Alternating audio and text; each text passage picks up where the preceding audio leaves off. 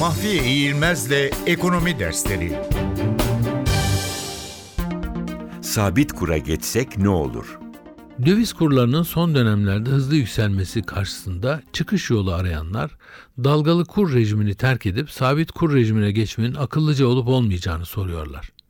Sabit kur rejiminde Merkez Bankası Türk lirasının yabancı paralar karşısındaki kurunu belirler ve bunu bir süre değiştirmeden sabit tutar.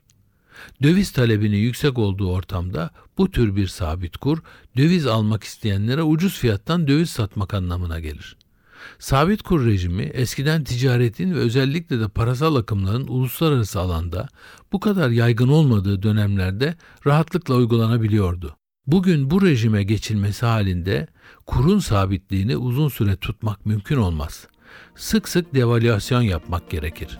Sabit kuru savunabilmek için yüksek döviz rezervi gereklidir.